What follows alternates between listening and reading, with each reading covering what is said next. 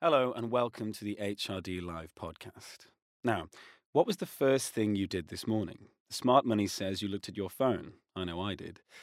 Technology has radically reshaped the way we learn, work, and perhaps most crucially, interact with one another. While the world has never been more connected than it is now, it seems that we're also further apart than we ever have been before. How can we bring the human connection back into our lives, and how can maintaining emotional contact and support be beneficial for our businesses? On this episode of the HRD Live podcast, I'm joined by Erica Keswin. Erica is the highly influential author of the best selling Bring Your Human to Work, founder of the Spaghetti Project, is featured in the New York Times, and will be the keynote speaker at this year's HRD Summit in Europe, taking place at the RAI Amsterdam on the 19th and 20th of June. Erica, welcome to the podcast, and thank you for joining us from New York. Great. Well, thank you so much for having me. it's great to have you. So, first of all, there's a conventional school of thought that time spent emotionally investing in workplace relationships can be counterproductive for business, that is. How can emotional connections, in your opinion, be beneficial to an organization's success? Great. So, when I wrote the book, I um, felt very strongly about the subtitle. So, the subtitle of the book is it's, it's bring your human to work 10 surefire ways to design a workplace that's good for people great for business and mm-hmm. just might change the world so i love this question because there are there's there's data there's science behind why connecting and why honoring relationships is in fact good for business so the mm. first study i can cite is a fairly well known study by gallup that found that if someone in your workplace has a quote unquote best friend at work they are seven times more engaged and much less likely to leave. And we know that that especially in a tight job market, turnover is extremely expensive. Right. And I and when I heard that study, I was curious to understand more about you know what did that mean? What does that mean to have a best friend at work? And to have a best friend at work, it, it's when people talk to their colleagues about non-work related things right. that they are connecting on a human level. They're not phoning it in. They're not texting people down the hall. And so you know this may sound cheesy but left to our own devices you know excusing the pun we're not connecting. And so within our organizations good pun, yeah yeah no it works.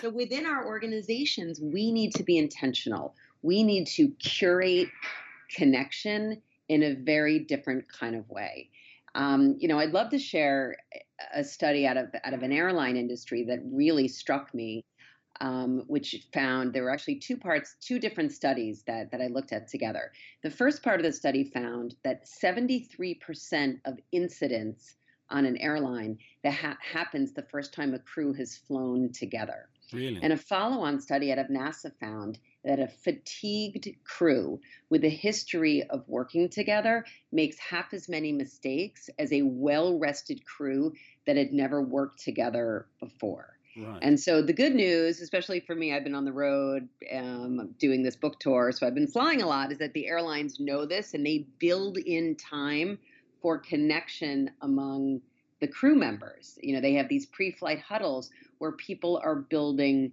relationships because mm. they know that it impacts performance. And when you're thinking about performance on an airline you know it's um you know lives are at stake. Of course. So how does one um create that connection in between? But you say that they they form people into these huddles and try to engender that sort of closeness between them. How do you you know at, at the risk of, of forcing it how do you make that happen naturally in a way which feels conducive to productivity with people look, sometimes, you know, force is a tough word, but it is about creating organizational protocols. Right. You know, the, the, the one of the phrases that kept coming up in my mind over and over and over as I was doing research for the book was that this is the Wild West. It's hmm. only last summer was the 10 year anniversary of the iPhone. And so thinking about the impact of this technology in our workplaces, in our meetings, it is still fairly new. So what do you need in the Wild West? You need a sheriff. You need somebody to provide right. some guidance, some rules of the road. And so that's the role of a leader. That's the role of a manager. And I break it down into what I call the 3 Ps. You know, the first is are you prioritizing relationships? Does your calendar match your values, mm. reflect mm. your values? And if you look back in terms of how you spent your time over the last week, the last month, the last day, especially as a manager of people, and if you're not walking down the hall, if you're not connecting with people, chances are you're going to have a lot of turnover in your group. The, right. the second P is is position. How are you leveraging technology to connect with people? Because technology is great for connection. Look, you're in London, I'm in New York, and we're having this great conversation. Um, but then, how and when can you also put that technology in its place? And if you and I were on a regular team together, the hope is that one day we figure out how to actually see each other face to face. And then right. the last P are these protocols, going back to left to our own devices, that maybe you have rules of the road that when you're in a face to face meeting, there's no technology. Or one company in the book, a company called Zendesk, they have a happy hour. Yeah. But nowadays, if you have a happy hour, you still could have a bunch of people in the corner on their phones not really connecting, and you're not getting that sort of ROI on on human connection and so they they mix it up they have their executives behind the bar making drinks you know creating opportunities for some laughter and some funny conversation so it's not rocket science but it does take a fair amount of work to think about ways creatively to get people to connect. So, because to your point, you don't want it to always feel forced. Exactly. It's interesting to think that how we can find that right balance between our use of technology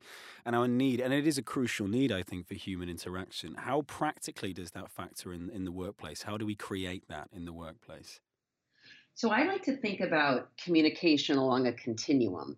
On one end, we have instant message and text and maybe Slack and then we have email or Skype, and then picking up the phone, walking down the hall, and getting on a plane to connect face to face. And all of those mediums of communication are different, and they're definitely not created equal. But what I see from a societal perspective, and this is not just a quote unquote millennial thing, this is, I see it in all ages of people, that we are defaulting to that technological end of the spectrum. So, what I recommend from a very practical perspective is what I call matching the message to the medium. I would mm. love everybody to pause and before they default to sending the email or the text and saying to themselves, well, what is the goal? Am I running 10 minutes late? You know, we did we changed the time of this call 10 minutes. Great. Send an email. You know, do you have an employee who seems a little off? Do you have a client who's not returning your calls? you know think about the goal and then pick the best medium of communication right. that will best help you honor that relationship and when i do this myself i will be honest and say more times than not it pushes me to move up the proverbial food chain of mediums from an email to a phone call to a phone call to walking down the street and meeting somebody you know here in new york to mm-hmm. potentially even getting on a plane it's interesting as well that you say how it's it's finding the right medium because I think a lot of people are tempted to say, okay, well, certain you know technology can really take the human aspect out of how we deal with each other, especially with HR. There's a huge anxiety around that. But what you're saying is that technology can amplify that and it can help. Yeah. It's knowing the correct way to do so and finding the right. Because there are times when a, text message or a, or a Slack message is, is the perfect way to interact. But as you say, even an email is different to sending a Slack message, right? It makes a huge difference difference to how you're interacting with someone. A hundred percent. And, you know, and it, sometimes it's knowing your audience. I mean, some people right. will push back on me and they say, well, you know, all of my clients are millennials and they don't want me to do this. And I say, well, that's, that's fine. But just realize, depending on your job, I just spoke recently to a huge group of real estate brokers and they may not but if you don't figure out and be creative how to get in front of them the next time they're at a cocktail party and they meet somebody else they might just go with a different real estate broker. Right. you know the same with a travel agent the same with a wealth manager. So the job of getting people up and out of their office to connect face to face is harder but once yeah. people do it you know we still are human at least in 2019 you know there's not we're not a bunch of robots running around. So there is that you know when people connect there there are physiological changes in our bodies. Our oh, oxytocin oh, goes yeah. up which is our feel good hormone. Our stress goes down so I'm not saying, you know, it's harder in 2019, but mm. that makes it even more impactful when we actually do it because all of a sudden we're like, wow, I do like to connect with people once in a while. Exactly. And I think it's sometimes relying on technology forces you into a place where you you you you stop making that um, that effort to make that connection with someone. But when you do, as as I felt in the workplace, it makes a huge difference if you just walk across the office to somebody to say, "Listen, you know, I'm really pleased with this that you did, or I hope you're not struggling with this." It it feels totally different in the reaction, and I think everything that you're saying fundamentally seems to come back to to empathy, right? And it's it's coming back to that essential human connection and like why that is so beneficial for a business. You know, it's not taking time out to do that; it's feeding time into creating a great business. You know. Yeah, hundred percent. And that, and eh, it's a great point. And the the empathy piece is, I could almost I could equate it to that pausing and matching the message to the medium. That if you actually pause and think about what's going on from someone else's perspective, would they rather get an email in that moment or a call or showing up at their office with their favorite, you know, Starbucks order? Mm-hmm. Um, it it does push you to think about things in a different way. Absolutely. So let's talk about culture for a moment and the importance of culture in an organization. How can making that effort to create that culture positively influence the state of mind of employees and that might be their um, efficacy in the workplace it might be their mental well-being or their health but how can creating that culture really change how individual employees act in the workplace yeah so you know more today than ever before are people looking to their workplaces for purpose and meaning. Mm. And I'm sure many listeners, when they hear that, will immediately think about millennials and Gen Z because most of the press has been around the desire of millennials and Gen Z for meaning at work. Right.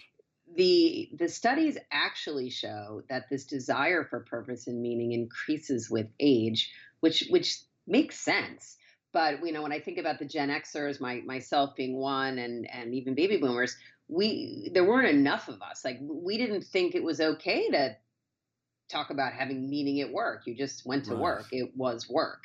And my theory on this on this change is that you know before all this technology, we'd go home at the end of the day and work was done. And that's when you connected with family, with friends, did your own thing, connected with yourself. Mm. But now that the work has there is no you know work just blends into our home life in every way because of the technology all of a sudden there's this this more of a desire or even a demand to figure out how to create a more human workplace which comes down to to culture mm. so the way that i would answer your question is that it all comes down to the company's values which 9 out of 10 companies have but more times than not, these values, you know, they look pretty and they're written very nicely, but they're often platitudes that are sitting on a plaque Absolutely, or, yeah. you know, uh, on a frame on the wall. And I believe that, especially with the millennials and Gen Z, who will represent 75% of the workforce by 2025, you have to get those values off the walls and into the halls. They have to be real um, or people see right through them. Mm. So how do you do that? And you know, I, I think that we can do that via face to face when we're in our all hands meetings, but we can also do it via technology and using technology to amplify the message you know, one example that I'll share, which is not in the book because it came from an interview I did about a month ago with one of the co-founders and now CEO of, Away Luggage, uh-huh. booming, booming startup. You know, if you look around the airport, everybody has this luggage these days. they have a Slack channel, and the Slack channel is called Team Love, and they tell all of their employees, you know what? When you see someone living one of our values, put it in the Slack channel and it creates this living, breathing repository of amazing examples of what does it look like in this company to to live the values. And right. what i love about it, it, you know it's free it's accessible to everybody free if you have slack and if not use whatever tool you have in your company. Mm-hmm. you can use it for onboarding. You get a new person in there and they look through and like oh this is what this value means. This is what's expected of me you know, you can have clients look at it. You can use it to then pick some of your favorites and and celebrate, you know, who's doing really well. And so I, I think that getting the values off the walls into the halls is one of the most important things that a leader can do today. It's interesting as well that when you feel that your your organization, your company is is living your values in that way, it, how, the difference it makes to how you feel about it, having that feedback, absolutely, where it feels like you're not just somebody working for an organization, but you have that connection, that loop of feedback with them, right? It makes a huge amount of difference. Out of interest, where do you stand on uh, turning your phone off or your emails off when you get out of work? What do you think? Should I? Because I this is something I struggle with personally. I, I I'll leave work, but I've still got my emails going and I'm still thinking about it. Do you think we should switch that off as soon as we leave the office, like you said it was the the case in the past, or should we should we remain connected, or is it what works for you as a person? I think it's what works for you. It's often not realistic, and it's often makes people even more stressed. And so I go back to creating those protocols for your team, you know, or for yourself. I, I think that organizations like leaders need to model that. Like leaders need to make sure that they're taking vacation. There's a guy in the book who um, go leaves work early a couple days and goes to his kid's baseball game and he has a mantra called leaving loudly. You know so at 3.30 he's like okay everybody i'm out of here. I mean so what we don't want is leaders never taking vacation and versus celebrating it so that the people that work for them know that disconnection is is important. Um, I just read about a company recently that actually pays you to take. Um, oh, it's um, the the company Basecamp. I heard about it in a, in a podcast the other day. They, they said don't take a fake a vacation, and they say we're going to pay you to take give you five thousand dollars to to take an awesome trip, but the but the trick is you can't be on email. And so I think at the end of the day, on a regular basis, it, it's what works for you, but yeah. the companies can set the tone. One example in the book is from a company called Vynamic, which is a healthcare consulting firm. And I love the example because consulting is an industry where one would think it's virtually impossible to disconnect. You're on the road, you're at the beck and call of your clients. Yeah. But this company came up with a at a protocol, a program called Zmail, as in catch some Z's. And the organizational protocol is no emails after 10 p.m. or before 6 a.m. and on the weekends unless it's mission critical. And so not everybody follows it all the time, but I will tell you that even when I'm emailing the CEO, it does get you to pause before you press send, kind of look at the watch and be like, you know what, maybe I can send this tomorrow. Yeah. So let's talk about the spaghetti project. It's a fascinating idea, but could you tell me a little bit about the story behind the spaghetti project and what it can teach us about success in the workplace? Sure, would love to. So, when I was doing the research for the book, I came across a study out of Cornell University by a professor named Kevin Kniffin.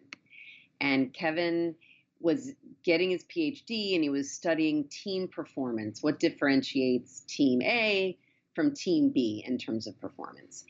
And what and his, and his father was a firefighter, and so Kevin had grown up spending time with firefighters in firehouses, and so it made sense for him to study that world. And what he found was that the firefighters who are the most dedicated to the long-standing tradition of the firehouse meal, building trust, sitting around the table, connecting with their colleagues, those firefighters actually save more lives. Mm. And so this was, you know, being someone who's always been a connector and working in the human capital space, this was a, a goosebump moment for me. Um, look, you know, really seeing data behind what I had always assumed to be true. And as I started talking to firefighters and hearing their stories, I um, was even more blown away. And when you when you watch television shows like Chicago Fire or read about firefighters, the the stereotypical go-to meal in the firehouse is spaghetti and meatballs, and so mm-hmm. that's why I call my work the Spaghetti Project, which is, which is a platform that shares the science and stories of connection at work.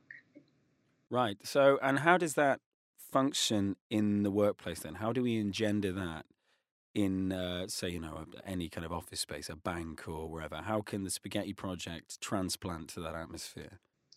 So, what I do sometimes is I host spaghetti projects in my office with people across companies, or I'll go into a company and it could be people all within the same department, or it could be all people, let's say at the vice president level across all different departments.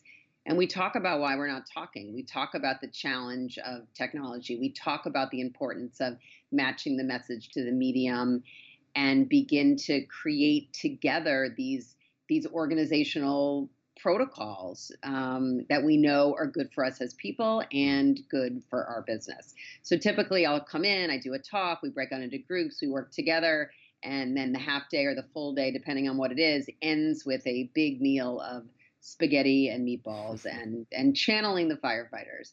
And and what I often say is, you know, it's obviously a metaphor for you know this the spaghetti, but it, it really can be impactful when you're sitting around that table, you know, channeling the firefighters. And it goes back to our earlier conversation about the importance of being creative around how we curate connection. Right. So it could be over spaghetti, it could be over bagels in the morning, or it could be like the airlines in that pre-flight huddle to mm. just get together and connect. And doesn't need to be every day, all day, but but we do have to be more intentional about doing it.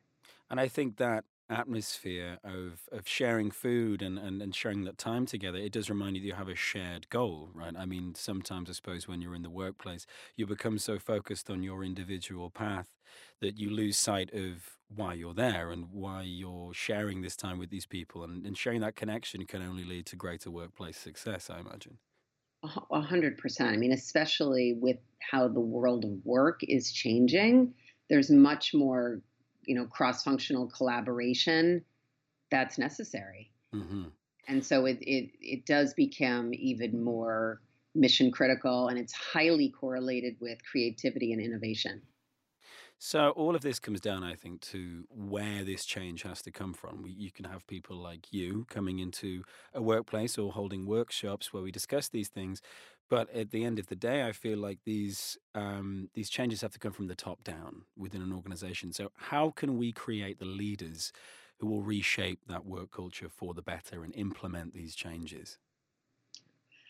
So I guess I would say a couple of things. The first is ideally the CEO gets it and it flows down perfectly from him or her. But I will say that there are things, let's say you are a manager of 10 people. I do believe that there's a lot that you can do in terms of getting the values, bringing them alive, even within your team. Mm. And I just wanted to say that because I don't want, you know, if somebody's listening to this who they and they feel like their CEO or the, you know the senior leadership doesn't get it, yeah, maybe it's time to begin to look around for other potential opportunities. But I do think that a lot of this can, you know, you can make some real inroads in terms of how people think about disconnecting within their own team, how they think about wellness, how they think about giving back, making sure that you have, you know, a real sense of diversity and inclusion in in your group. So I just wanted to throw that out there. But how can we create leaders who will reshape work culture for the better? You know, I call this in my work, you know, leaders who get it. How do we create more leaders who get it?